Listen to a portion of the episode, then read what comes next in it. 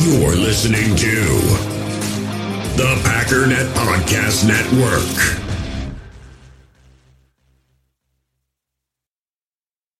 We all have smartphones, and we all know they're pretty amazing, but they also can be amazingly distracting, especially when we're around other people. So, US Cellular wants us to reset our relationship with our phones by putting down our phones for five. That's right, a company that sells phones wants us to put down our phones. And to see what we find, learn more at uscellular.com forward slash built for us. Here on Earth, we call this place town. A town is a place where everyone hates you.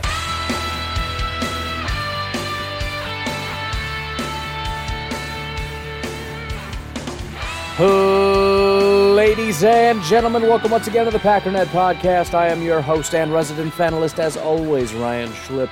Check us out online, packernet.com. Find me on Twitter, pack underscore data. Well, I think uh, I've been looking it over. There's not a huge amount to go over today. There were some people who were trying to put me in a bad mood, but I'm I'm not going to go down that path. We we're gonna we're gonna keep it concise. We got a couple things I want to talk about. We're going to talk about it. We're going to call it a day. I don't want to force things just for the sake of forcing things. You know, we got a long off season to go over stuff.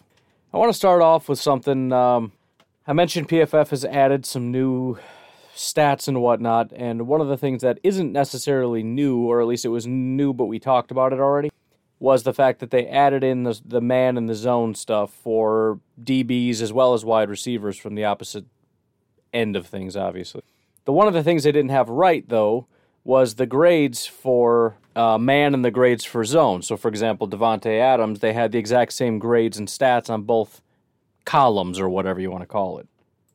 They've since corrected that. So, not only can we look at that, but we can then look at Mr. Amari Rodgers and say, okay, how does he fit in with this? So, first of all, obviously, Davante Adams is by far the best receiver we have against man.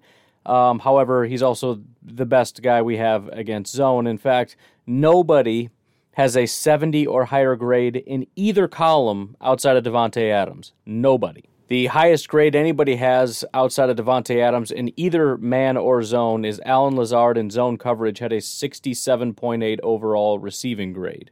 Now, that's just receiving grade, so it, it kind of factors out all the blocking and everything else. It's just how good of a receiver were you in each of these separate categories. Now, as a team, and this is very similar to what you find with DBs in man versus zone, um, man is harder. S- same for defense as it is for, for offense. It's harder for receivers to beat man coverage. So, why don't defenses run more man coverage? Because it's harder to play man coverage for defenders, also. That's why when you have not only corners that can play man, but wide receivers that can play man, they're unbelievably valuable. So Davante Adams had a 79.2 receiving grade in zone and a 95 overall receiving grade in man. It shouldn't surprise us all that much, even though it is a little surprising that it's that disparate. I would have thought it was very similar. Um, just because, again, man is so hard to beat, even though he's really good at it.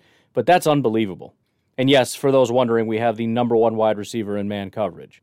Even if we don't even use filters, guys that had like one target and got lucky and had one reception against man coverage, Davante's still number one. If we look at the top um, receivers in man coverage, which again is a, a, special talent, it's it's you know great route running, real good off the block, strong. I mean, it's just it's tough to do. But Davante's number one. Justin Jefferson, the rookie, is number two. AJ Brown out of Tennessee is three. Stefon Diggs four. Adam Thielen five. I guess if we continue, Allen Robinson and DeAndre Hopkins tied for six. Will Fuller eight. DK Metcalf nine. Tyler Boyd ten. So these are very good wide receivers in general.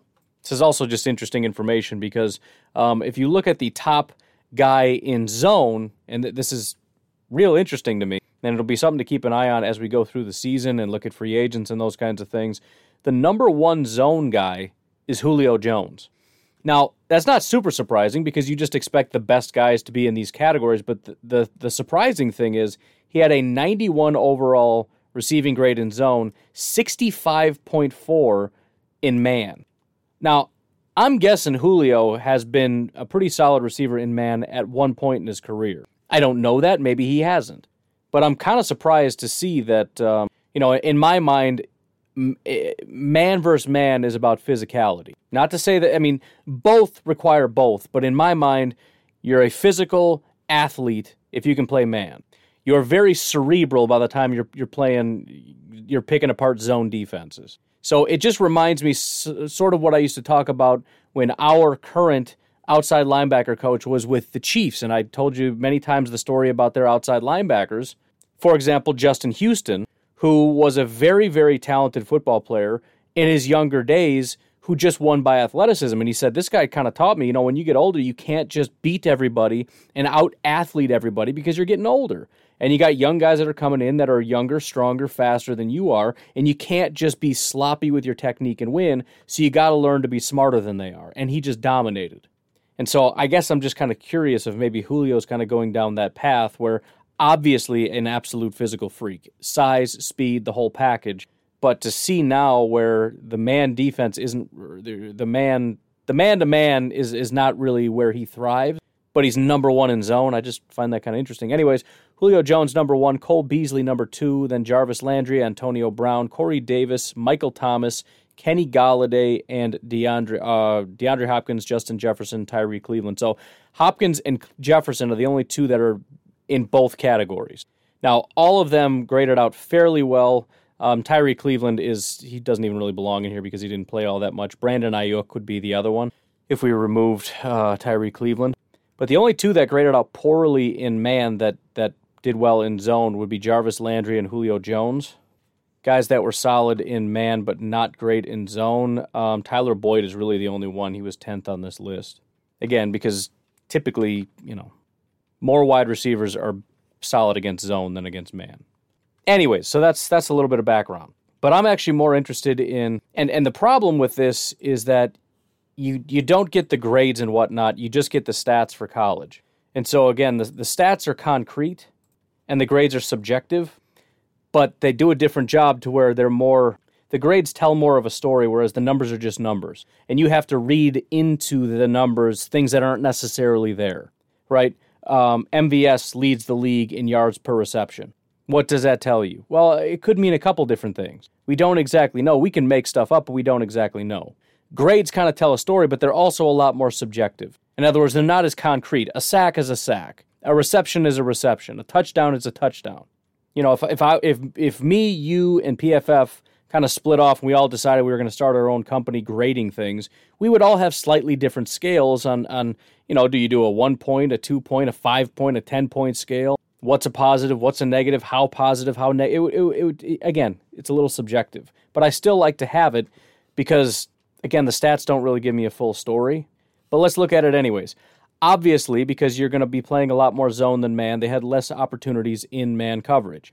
Of the three uh, wide receivers for Clemson, Amari Rodgers, Cornell Powell, and EJ Williams, they had at most 22 targets, and that's Cornell Powell, in man coverage.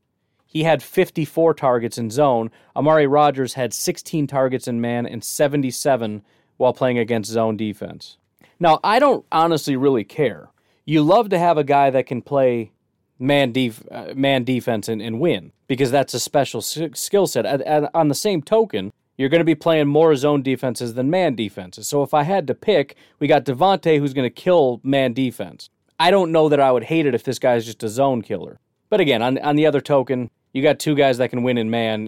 Defenses are going to have a near impossible task, especially since, again, most defenses can't play man to man very well, if at all. And even if you got one guy, like the Packers got Jaire, and then they can maybe do zone in other places or whatever the case may be, this kind of kills that. Anyway, I, I'm just saying. The good news is, despite not having a huge amount of information, he does pretty well. Of his 16 targets, he caught 11 passes, which is nearly 70% reception rate for 200 yards, which is 18.1 yards per reception and three touchdowns. That's pretty massive. That's nearly one in four receptions was a touchdown against man coverage and 18.1 yards per reception. That's unbelievable. In zone coverage, he was at 80.5 uh, reception percentage, which is just through the roof, 62 of 77 for 801 yards, 12.9 yards per reception, which is still extremely high, but obviously nowhere near 18.1 and again three touchdowns. And and if I had to speculate, and again, the stats don't really tell a story, but I'm going to tell one anyways. I think if you can get get a guy that can really win in man coverage, you can see these kind of numbers. Because in zone defense, I, I feel like Let's say you pick apart the open part in the zone. That's great. You get a reception. But then what happens? Generally speaking, you're going to come down. The defense has their back to the end zone. They're staring forward and keeping everything in front of them. If you can slide in that little hole in the zone and catch a pass, somebody's going to come up and pop you. They probably saw the arm get cocked. They saw the ball come out. They start running in that direction. And by the time you catch it, you're going down. Now, if you're manned up and you're a talented receiver that's a good route runner or a really fast receiver or whatever the case may be, and you get behind the guy, that's when you have more opportunities. And obviously, you're going to have other guys that are still in zone. Maybe the safeties are, whatever the case may be. But I think you have a better chance, a better opportunity of just breaking it wide open. But the encouraging thing here for me is that, you know, th- this team has had a hard, hard time trying to win in man coverage. That is until Davante really started to develop. And that's when we were able to take that next step. But it's just Davante. That's not to say once in a while other guys can't do stuff but largely it's just Davante. And again, I don't really care if he goes into the the pros and is just a guy that just dominates in zone, maybe isn't quite as good in man. It might not be my number one preference, but that's still awesome because we don't have that guy either. But I think more so the fact that he really does do a good job in man coverage. And again, I wish I had the grades, but I don't. But it's definitely not slowing him down, and that's awesome. In fact, it's it's hard to draw up a scenario based on the the information that we have and not conclude that he actually does better in man. Which makes sense. He's quick, he's slippery. You try to put one guy on him, it just seems like that would be Amari Rodgers' dream come true. So we haven't actually spent a huge amount of time, thanks to the Aaron Rodgers nonsense, talking about the draft class, and I'm hoping to kind of hone in on that a little bit more, doing little tidbits here and there. But I am I am unbelievably excited to see what Amari Rodgers brings to the table, um, largely because I think he has a role on the team and a lot of these guys do too. But but it's kind of like I said with the first round pick. I, I, I think they really really like Eric Stokes, and I think it, they would love it if he just comes out and he's dominant day one and he's out there week one. But I, I if I had to put money down, I would say he's not going to be playing much, if at all, week one. And again, people are going to riot. They're going to say, "See, Gutekunst is trash. He doesn't know how to draft." Blah blah blah. That has nothing to do with it. It really just has to do with the Packers are very, very, very adamant that guys have to know what they're doing, and he's not going to really know what he's doing. I could be wrong. Maybe he's out there, but, uh, you know, I would think Kevin King gets the nod week one. Maybe he comes out once in a while, but it'll be more like what we saw with A.J. Dillon. He's a very good football player. He's ready to go. In some cases, he was better than the other running backs on the field. He still sat on the bench. Not because he wasn't good, but because he's not as ready. Now, Amari Rodgers, on the other hand, even though we have other guys who understand what they're doing, there's other roles. We don't really have a true slot guy.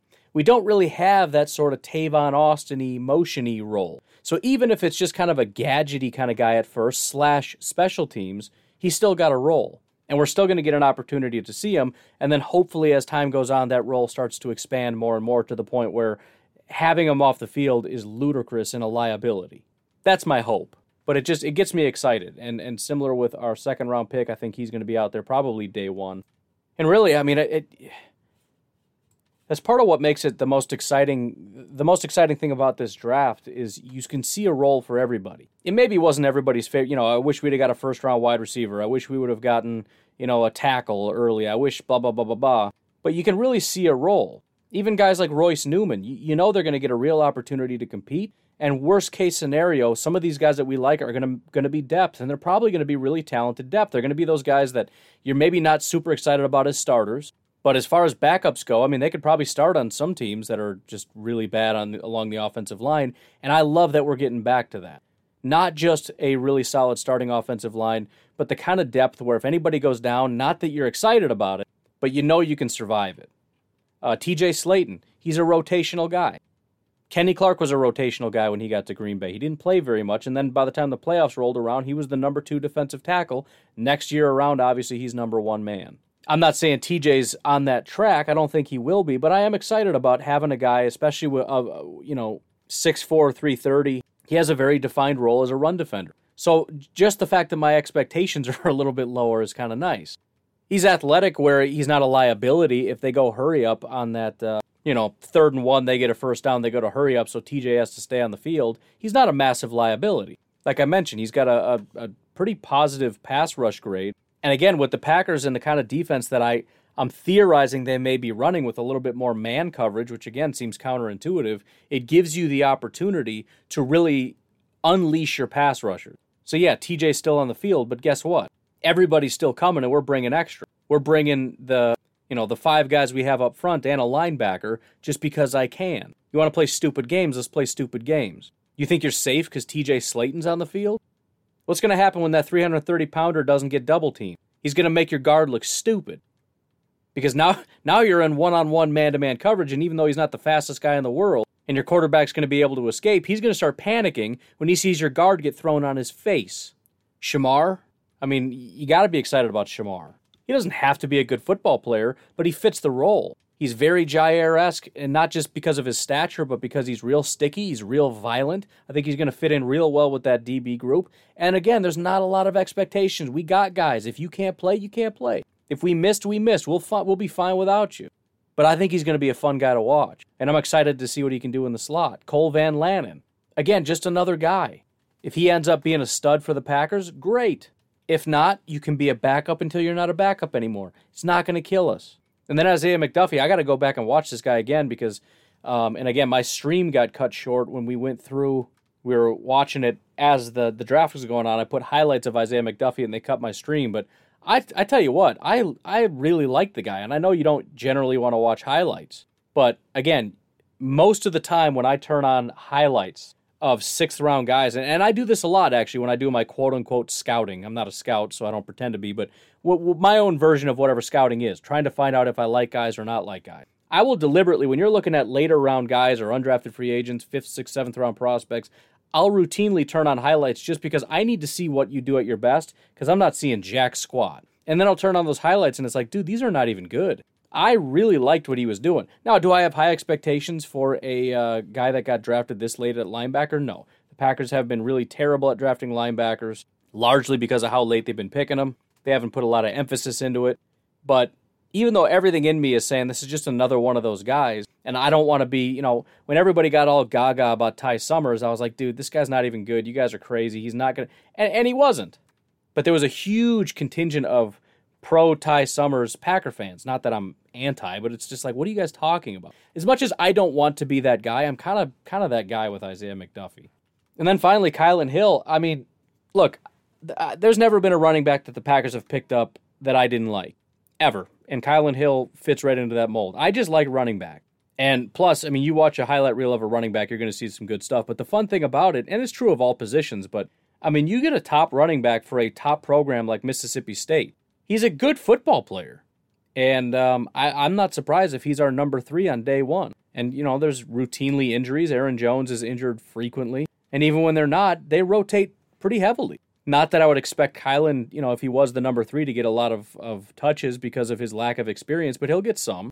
So I mean, I'm just I'm super pumped, and I you know, assuming there's a preseason, which I don't want to assume anything, this is going to be one of the most fun preseasons ever. Not just for this class, getting to see Stokes, getting to see Myers and Rodgers and Newman and Slaton and Jean-Charles and Van Lanen and McDuffie and Hill, but we get to watch last year's guys too. Get to see a heavy dose of AJ Dillon just ripping through a bunch of nobodies. And don't forget Jordan Love, which is I don't even know I don't even I don't even want to get into that so much. But there's it's, it's just it's going to be so much fun. I I didn't expect to talk about all this, but man, am I excited! I am so. If there's no preseason, I'm just going to start crying. I know preseason is stupid, but I want to watch these guys so bad. I want to see Eric Stokes get a pick. I want to see a Rodgers touchdown. I want to see a Rodgers to Rodgers touchdown. Yeah, I said it. I understand there's a whole thing going on. Just I'm just saying stuff until we get information, all right? Find love to Rodgers. Who cares what it is? Might be love to Rodgers anyways, even if Rodgers is here. But anyways, we're going to be looking at some different stuff like that and trying to see maybe a little bit a little bit more in depth about how these guys maybe fit with the Packers. And uh, if you have any specific questions about the guys we drafted, feel free to shoot them over. I can't promise that I will see it or respond to it, but I will do my best to make a note of it and uh, get to that question. Anyways, I'm very, very excited for our next segment, even though I can't really call it a segment because I don't know how we're going to do this more often. But um, I've had so many people and and it's again, I'm not going to get into it because I don't want to get mad because it's been a relatively good day and I want to keep it that way. But some people are getting very very hostile and and again, I just I can't get behind the communication narrative. I mean, maybe I can a little bit. I I, I get it, right? And and listen, I'll, I'll, let me let me throw you this bone. When I heard about Mike McCarthy and the way that he was treated when he got fired, I was very upset, and I wanted McCarthy gone. I wanted him fired. In fact, I I said like an hour before, I think on the podcast that day, I wouldn't be surprised if if he doesn't make it. And sure enough, he got fired. Might even been before that game. I said if they lose, he's going to get fired, and he did. Anyways, it's not relevant. I just like to brag. But according to Mike McCarthy, basically after the game, he got called down to Murphy's office. Murphy talked to him. I mean, it was literally, we're going to be going in a different direction, and that was it.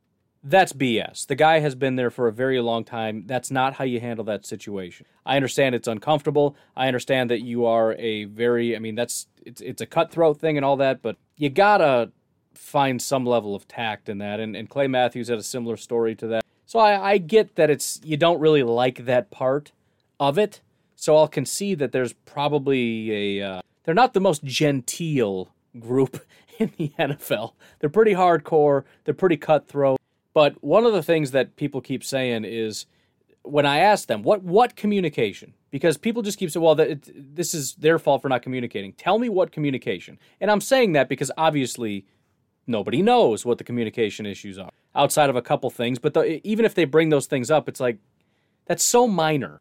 That's not a reason to abandon the team. But, anyways, the biggest answer that always comes back is they didn't call Aaron Rodgers about Jordan Love. Now, a couple things. Number one, we know for a fact that this has been an issue since before Jordan Love, so that's not really the thing. It also predates Brian Gutekunst, issues with Ted Thompson and Mike McCarthy and all those kinds of things. So obviously, to pretend that if we would have called ahead of time, that would have fixed everything is a little bit silly. But also, just the fact of what exactly is it you're planning to say? What what what what should Brian Gutekunst have said that Aaron Rodgers picks up and he's like, "Wow, that changes. I'm so happy. Thank you for calling me. I'm I love this organization and I will never leave." And as I was sitting here thinking about it, I thought, "Why don't I just ask?" So I did. I said, "Why don't you guys call in, leave me a message on my phone as though I'm Aaron Rodgers and you're Brian Gutekunst, and you tell me how that conversation goes." Now, I'll be honest. I'm listening to them as I'm bringing them up, so I'm not sure what we're getting, but I am excited about this first call because it's kind of it's kind of on point. But we officially have audio of the call from we we have proof that Brian Gutekunst did call. Uh, we found Aaron Rodgers' phone and scoured his phone and found this this uh, message. But uh, I don't actually know the caller, but it is a Wisconsinite, and here we go. Hi, Aaron. It's Brian. I just wanted to let you know that uh, we have just traded up in the draft, and we are going to be selecting uh, Justin Jefferson. But Uh, J- Jefferson was taken? Oh, um, sorry, sorry, uh, my bad. Uh, I meant to say we're going to be drafting Brandon Aiyuk. All right, who's next on the list? Jordan? Uh, Aaron, uh, it looks like I'm coming across a tunnel. I, uh, er, we drafted Jordan Love. I'm not gonna lie, I belly laughed with that one. But as you know, that was that was a fake phone call. Uh, the the real audio recording is uh, is right here, and we're gonna play it for you now. Hey, twelve, how you doing? Scoot. Yeah, good, good, good. Yeah, uh, yeah. Busy day over here for us, uh, as you know. Uh, how's Danica? Oh, right, you broke up. Uh, yeah. Well, you know, life is uh it's, it's all about forging those um those new relationships. Uh so uh we're drafting a quarterback bye. so obviously I mean it's funny cuz it's kind of absurd. I mean you could easily just just as easily be making fun of Goot with this message as you could be talking about the absurdity of it by, you know, obviously he doesn't have very good communication and all that. But again, the point of the exercise is what the heck are you supposed to say to the guy? Yeah, you're going to be nervous because you know he's going to be mad.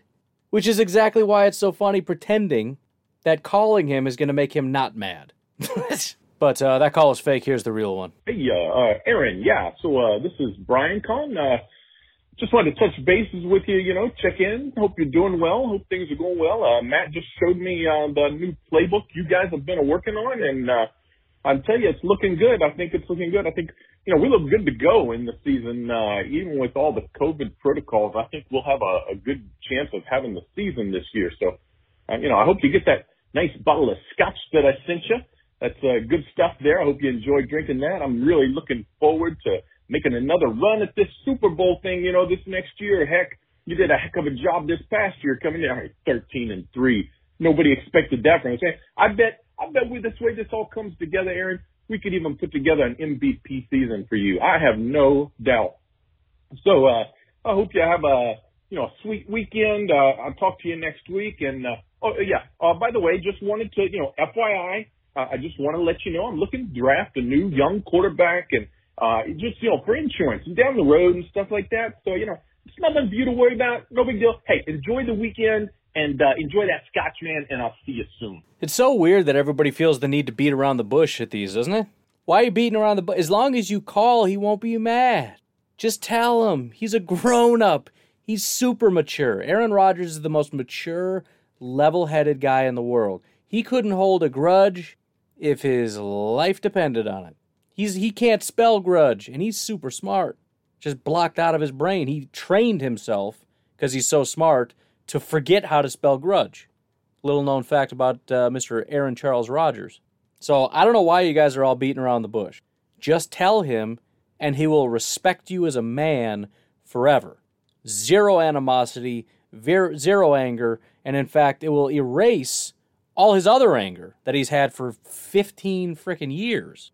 That just gets erased as soon as you call. So you guys are failing this test. Um, don't be scared. Simply tell him, and uh, we wouldn't be in this situation. It's the beating around the bush that's going to get us all in trouble. So I'm hoping we got uh, three more to go. I'm hoping somebody can just man up, tell him the truth, because he can take it. He can totally take it right on the chin. Hey, uh. Yeah, it's Goody here. Uh, just wanted to uh, let you know we're trading up uh, to get a get another weapon for our team, um, an offensive weapon, and um, you know you guys will be working closely together for uh, the next couple of years. Yeah, uh, yeah, at least uh, at least the next two years. Uh, and uh, yeah, just really excited. Just wanted to let you know. Um, oh, it's uh, Jordan Love, the QB out of Utah State. Anyway, just give me a call back when you get this. Talk to you later. I like the clever deception. At no point was there any lying, and to be honest, there wasn't even any chitty chat small talk. But let's be honest about what we're doing. We're still beating around the bush here. We got two left, and I'm sure somebody's just going to tell them because uh, why? Why wouldn't you just? I don't know. I don't. I don't get what everybody's worried. What What's the worst that could happen if you just tell Rodgers that we drafted a quarterback? Could you imagine if somebody said that in the actual room? I mean, what's the worst that could happen? Oh, yeah. Hey, Aaron. Hey, Aaron. It's uh, it's Big G. It's the the BG Brad guy. You know your old buddy. So listen, hey, kind of surprised didn't answer your phone, given what's going on right now. Um, so listen, we're on the clock, right? kind of wanted to get your blessing on this next pick, you know tried getting in Justin Jefferson and Brandon Aiyuk, and that didn't work. So kind of feel like it's just not meant to be. So thinking about drafting your replacement as a quarterback on the board. Uh, some folks have a first round grade on him. I don't know how I feel about it really, but I don't know. Listen, we got about 30 seconds left on the clock, so give me a ring a ding. Let me know if uh, I can proceed with this. Pretty please? I asked Mark Murphy and he told me I needed to get your permission. So we got uh, 22 seconds left. Give me a call. Thanks, buddy. Uh, hope you're doing well. Love you. First of all, I hope you're getting as many belly laughs as I am. But the thing that I like about this is kind of twofold, and they're they're both the same thing, but it goes to just how ridiculous all this is.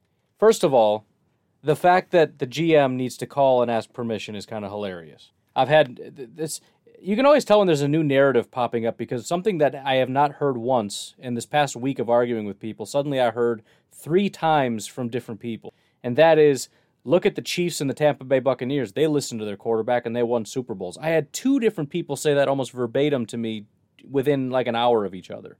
Nobody is calling up their quarterback and saying, "Hey, what do you think?" And I know that that the coach is like, "Oh yeah, we just let Tom Brady do whatever he wants and all that stuff," which by the way, unprecedented And beyond that, it's not literal. It's not literally anything he wants with anybody he wants as far as personnel and everything else. Input, sure. And we got a GM that already said he would listen to input. But the idea that you call and ask for the blessing, which is kind of what people are hinting at, and if that's not what you mean, then what do you mean? If it's just I'm going to listen to you and then I'm going to ignore you and pick somebody else, and what are we talking about? But here's the other thing. The other interesting thing about that, and, and it's quite well laid out in this obviously fake phone call, and that is the absurdity of calling to ask permission to draft a quarterback by the starting quarterback. Obviously, you're never going to get his blessing, but what if it's the right thing to do? Forget the fact of whether you think this was the right thing to do or not. Let's say it's not this year. Let's say it's two years from now, three years from now. And Aaron Rodgers is still here and he wants some kind of an extension. Or he got an extension, but whatever. He's getting older and we're getting to that point where now it's becoming reasonable. And let's say, hey, let's say, uh, you know, Rodgers got hurt real bad. And so we get the number one overall pick. You're telling me we got to call Rodgers and ask if we can get this elite, dominant college quarterback with the first overall pick. We need his blessing for that, or can we tell him to go stick it? You're a quarterback. We do what we want. You do your job, and I'm going to do mine. How about that? I don't know. I, I'm leaning one way, but I, you know, I don't know. I, I'm sure I could be swayed. All right, we got one more here. Hey, Aaron, it's Zach calling. Uh, Goot wanted me to call and let you know we're trading up from 30 to 26 to grab an offensive weapon for you. He has a ton of upside. He's an offensive weapon, and he's going to make us great in the next few years. I really hope you're going to love him. Well, thank you guys very much for calling in. I had a lot of fun doing that. And again, it, it just it was just for fun, but it really did kind of prove a point. And I, I understand some people that maybe don't agree would have called in and just made it a normal, boring phone call just to try to prove a point. But come on, does that not sound absurd to you? I know they're trying to be absurd. That's what's funny. But just seriously, I get the respect part. I, I get that. And Gutekunst has already acknowledged it, right? You do it out of respect, but don't pretend he wouldn't be mad. He would be mad. He'd still be mad. He'd still want off the team. That's not why we're in this position. It's not. It's absolutely not. But, anyways, I do want to also apologize. A couple of you called uh, Goose and maybe possibly one other person called to leave a message. Unfortunately, my uh, my phone wasn't quite set up right, so the email was just, you know, got messed up. But I'll catch you next time. Anyways, why don't we go ahead and take a break? It took slightly longer than I was expecting, but um, got one other thing I wanted to go over, and then we'll uh, get out of here, and I get to go nighty night. That'll be nice. But uh, I got a special thank you to Mr. Jake Berger. Thank you for very, very much for jumping in on the Patreon. Again, patreon.com forward slash pack underscore daddy. You can support this here podcast for just a dollar a month.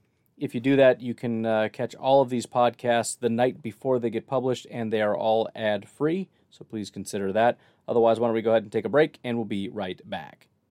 In the hobby, it's not easy being a fan of ripping packs or repacks. We get all hyped up thinking we're going to get some high value Jordan Love card, but with zero transparency on available cards and hit rates, it's all just a shot in the dark. Until now. Introducing slab packs from arenaclub.com, the only repack that provides real value, a complete view on all possible cards, and clear hit rates for each one. Now, when I buy slab packs on Arena Club, it finally feels like I know what I'm getting. And honestly, the best thing for me and my son is the fact that we're kind of novices into this. When I walk into a card shop with my son and a card says it costs $40, kind of just taking his word for it that that's a good value. So I appreciate the transparency on grading, as well as just getting excited about seeing what you could potentially get. Right now, you can get 10% off your first purchase by going to arenaclub.com slash packdaddy. Wow, that's crazy offer. 10% off a $400 slab pack. That's 40 bucks right there. Anyways, that's arenaclub.com slash packdaddy for 10% off your first purchase. We all have smartphones, and we all know they're pretty amazing, but they also can be amazingly distracting, especially when we're around other people. So, US Cellular wants us to reset our relationship with our phones by putting down our phones for five. That's right, a company that sells phones wants us to put down our phones. And to see what we find, learn more at uscellular.com forward slash built for us. Hey, it's Kaley Cuoco for Priceline. Ready to go to your happy place for a happy price? Well, why didn't you say so? Just download the Priceline app right now and save up to 60% on hotels. So, whether it's Cousin Kevin's Kazoo concert in Kansas City, go Kevin, or Becky's Bachelorette Bash in Bermuda, you never have to miss a trip ever again. So, download the Priceline app today. Your savings are waiting. Go to your happy place for a happy price. Go to your happy price, Priceline. All right, so Tyler Dunne is back. He's obviously going to milk this thing for all it's worth. Um, not as fiery of an uh, article this time around, but he did get to have a sit down with Mr. Ron Wolf to talk about uh, some stuff. So I more or less just wanted to go through some of his comments. And, and again, it, it doesn't change a lot of things. Everybody kind of has a different position on this as far as what camp they're in, as far as how they like to proceed, as far as what they think is going on. You know, pick and choose. It's like a nice little salad bar. And I choose salad bar as opposed to buffet because it tastes bad when, you know, regardless of what you pick, it's going to taste like garbage. But I did think there were a couple nuggets here. And again, I, I think Ron Wolf makes some really good points, and they run very contrary. And of, of course, he has a biased opinion of this, but they run very contrary to a lot of narratives that I think are nonsense. Number one among them is the idea that the fact that the Packers don't have an owner means that this is some chaotic garbage place to, to be, which is hilarious because I mean, how many garbage owners are there strictly because they're owners? It's because they have no accountability. They're people with tons of money and they get to do whatever they want. And even if they're bad at their job, what are they going to do? Fire themselves? The idea that that would fix things. And I've heard people, even people that I respect, like, uh, what's his name? Michael Lombardi, who has said a couple things recently that I think are just absolutely absurd. And I'm kind of, he's gone down a couple pegs. But he, he couldn't even really defend. I think the other thing was his, uh, it's to be Mac Jones to the 49ers. He did say maybe Trey Lance, but and he was super condescending about it. So, but I heard him talk about that and it's like, what are you talking about? Why would that make it better? Because Rodgers gets to go behind everybody's back and tattle, and then the owner would come around and fire the GM because he has that authority to fix things, which I think is what a lot of people want. Some people are just they're just like, oh, who cares about a GM? If there was an owner here, he could just fire everybody in in order to appease Aaron Rodgers, and obviously that's the most important thing. And I think that whole thing is ridiculous. And if that's not what you mean, then I don't know what what is the owner going to do. It's a person in position of power that makes decisions. It's the same thing. Unless we're tra- talking about drastic, unrealistic, suicidal, nonsensical decisions, everything an owner can do, Mark Murphy can do and Brian Gutekunst can do, and all these guys can do. They have to decide what's best for the team. I prefer the Packers structure because there's a little bit more accountability than what you get, for example, in Washington or Detroit or Cincinnati, where you just have people with piles of money that don't know what they're doing just making really dumb decisions. Because who cares? It's like a side hobby. But the article kind of starts off to say, look, the way that the Packers do business is the way that was not not going to say they've always done business, but it really did start with a foundation built by Ron Wolf, and what Ron Wolf did was incredible. And and really, it's not just that he did a good job and it's sustained itself for 30 years. It's the fact that this is a a, a market that is not viable. The Packers shouldn't exist. There shouldn't be a Green Bay Packers. It's not just that you have to be good, it's that you have to be better than everybody else, and he found a way to make it work. So the first part I'm going to read here, this is via Ron Wolf. He says it's a fairy tale story talking about his his beginnings, but he kind of goes on from there. No question about that. I feel very fortunate to have had an opportunity to be there. Number one, number two, I was able to surround myself with some highly intelligent individuals. Having Mike Holmgren as a head coach certainly helps. That seems to have carried over. When I left, Mark Mike Sherman took over. He couldn't do it, so Ted Thompson came in and did a heck of a job. He kept the ball rolling. Let's face it, there isn't a better operation or a better organization to be a part of than the Green Bay Packers. I say that because of the tradition involved. It starts right there at Lambeau Field. You walk in, you see those magical names up there surrounding the field, and the fact that the Super Bowl winner gets the Lombardi trophy. I mean, it's all part of this wonderful franchise, and I'm glad we were able to bring it back to life.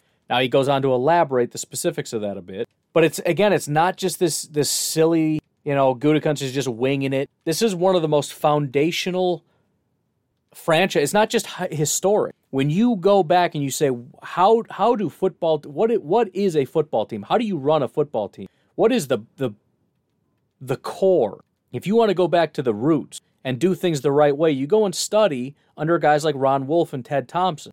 And and handpicked by Ted Thompson to carry on this long-standing tradition was Brian Gutekunst.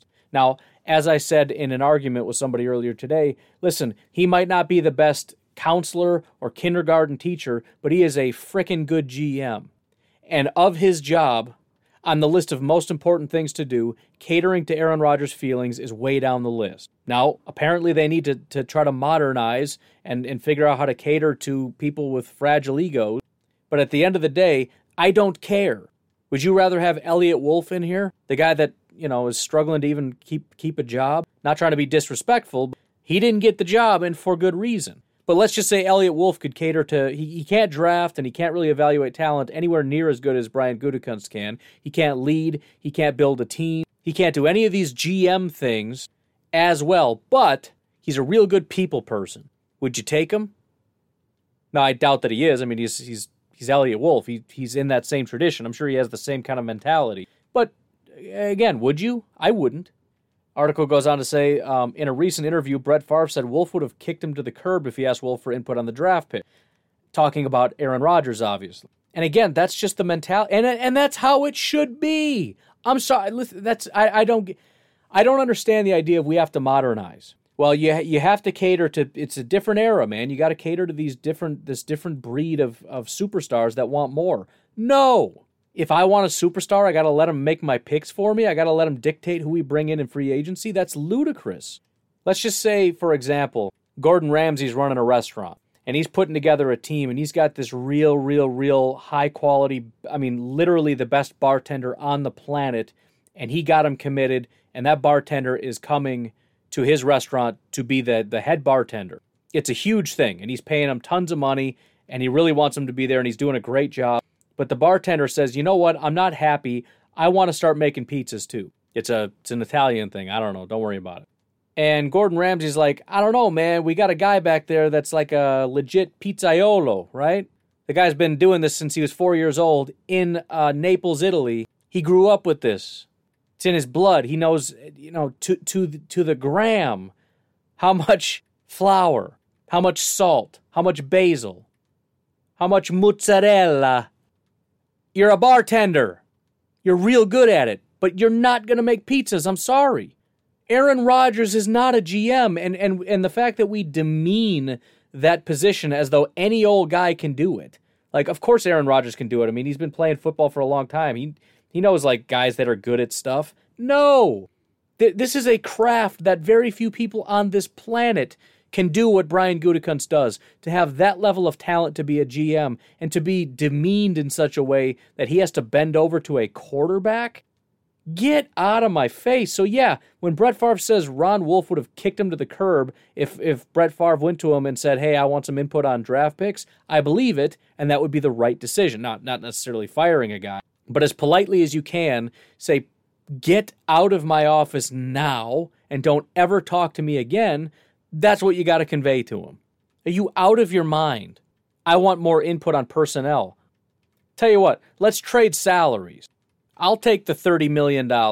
You can have my, you know, $3 million salary or whatever Brian Gutekunst is making, and you can step in here and you get to pick the players. This shouldn't even be a conversation. And and and again, the, the problem is bigger because what we're talking about is a structurally sound operation from the foundation up, this thing is built on a firm foundation and it works when you work it, right? Sort of the AA thing. It works when you work it. I think they say that. I don't know. Sounds familiar. You can't just go in there and dilute it and, and tear this thing down and rebuild it on the whim of a quarterback just to appease him. Because the whole thing crumbles down to the ground. And again, input is fine. He's not a dummy, right? Uh, the the the head coach I, I, would if I was the GM, I would incorporate Aaron Rodgers in a similar way that I incorporate defensive coordinators and everybody else. I want as as much input on this team as I can possibly get. But I need to know what it is that that is working and what is not working and and how we can fix that. And really the, the head coach and the quarterback should be giving similar information. Right? We try to run these plays and they don't work because this guy can't do this. All right, awesome. What else? But when it comes draft day, I don't talk to you and you don't talk to me. I've got all the information I need so that I can tweak my board, and now what I have is my board. And now I work my board on draft day. And I'm very busy. I got people working phones, trying to move up, trying to move back, working values, all this kind of stuff. I am not on the, taking your phone call. I'm busy working, doing my job article goes on to say clearly Rodgers believes he deserves, deserves a say in personnel. Granting any player pseudo GM status would, of course, effectively kill that Packer way, which is a book that uh, was written by Ron Wolf, and lead to all sorts of long term problems. But nonetheless, most voices on the national airwaves right now agree that this quarterback deserves such power. That's because they are shock jocks and shallow thinkers. That's it. It's such a shallow way of thinking to think that we should tear down this foundation that has stood for 30 years because a, a quarterback has decided so. Another way to put that analogy is it's like the the interior designer doesn't like this the way that the house is built and wants to start having a say as far as how we start building going forward when we build houses, the actual structure, how we lay the foundation. No, no, no, I'm sorry. You don't do that. I do that. You decorate the inside, I build the houses. You know nothing about how to build a house. I'm sure you know more than the average person because you work with houses all the time. You have some idea of structural integrity and how whatever. You know, you know what a stud is. But I'm sorry, you're not going to have any say in how we frame a house. So here is a kind of uh, long quote, several uh, paragraphs here from Ron Wolf, but I'm just going to read it. He says, first of all, he said he admitted that it would be extremely difficult to run a team in, in today's professional climate because you do have to find that balance of absolutely not, you're not going to run my team for me. However, we're going to get in a lot of trouble with that kind of attitude. But anyways, he says, quote, you have this guy Russell Wilson in Seattle who wants to be an owner, a coach, a scout, and he's hired to play quarterback. He's telling them who to draft and all that. That's just what you said about Brett said. He's hired to do one thing. He's hired to win football games and play quarterback and is paid very well, and he's a very good player. He's top five, certainly, in the game. Now, I'm not really sure what's the deal with Rodgers. What is upsetting him? In my opinion, you can't be in a better place. Everything there is geared toward the player. Everything they do is about the player. That's the greatness of the franchise. Again, it's deeper than just picking players. The foundation of what is built in Green Bay is deeper than that. There's a foundational philosophy. That was me interjecting back to now what Ron Wolf said. That's the greatness of the franchise. To me, that's why it's been so successful. It's about playing football, and that's it. It's not about any other thing. It's not about going to some owner's wife's tea party, this affair or that affair. It's about playing football and being a professional football player. That's all it is. That's really the greatness of the Packers. You can't top that anywhere. I don't understand why guys don't want to get better. And he kind of goes out. This this is kind of taking a shot at people who choose to not show up for practice and whatnot, which again I understand. He says you can't top that anywhere. I don't understand why these guys don't want to get better. Why don't they want to come in um, and have OTA camps? Don't you want to get better? Don't you want to increase your salary impact? You have this God given gift. Take advantage of it. Make yourself better. But today, that's not the case. That just befuddles me and I don't understand it. And again, that's what I was talking about. These guys, it's, you know, we act like they're victims. These are massively paid individuals who want to spend as much time as they can trying to do as little work as possible. And they want to have as secure a job as they possibly can with putting the minimal amount of effort in. Why, well, if, if I don't go to OTAs and they go to OTAs, then they get better and I don't. So we need to band together and, and have nobody go. And again, this is the same with the, the, these contract negotiations. The young guys want to come in and go to OTAs, but the, the veterans who get all this money, they want to pressure the young guys to not go. And so we get these big statements where they all together. We as a team will not be going. And of course, it's just the big wigs and, and the guys throwing their weight around. They won that battle. The young guys need that time. 100% they need it. It's the same with this rule about you got to stay away and you can't really be in contact with your coach and all that stuff during the off. Why?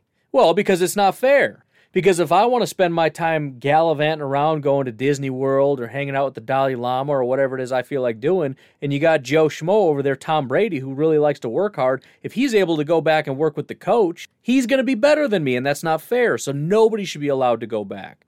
Come on. It's absurd.